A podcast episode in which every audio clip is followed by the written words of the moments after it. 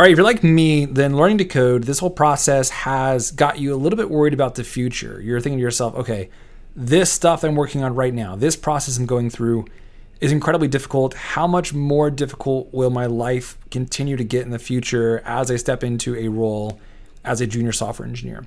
And so, for this reason, I want to relieve you with a thought here. For the next few years, everything you need to code has already been coded. All the problems you need to solve, they've already been solved. Your job as a developer is to find those solutions, understand those solutions, and then implement them in the code base you're working in.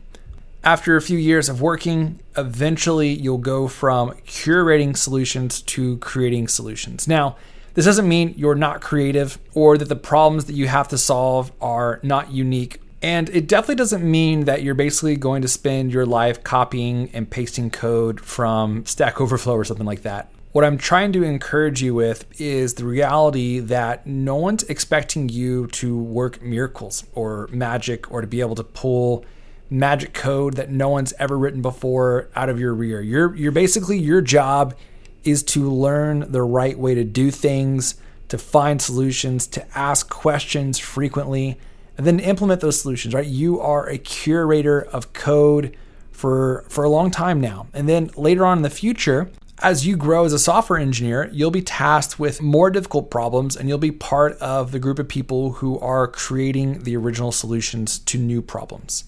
But for now, you don't have to worry. It's already been done. Your job is to learn and then produce based off of the things you're learning.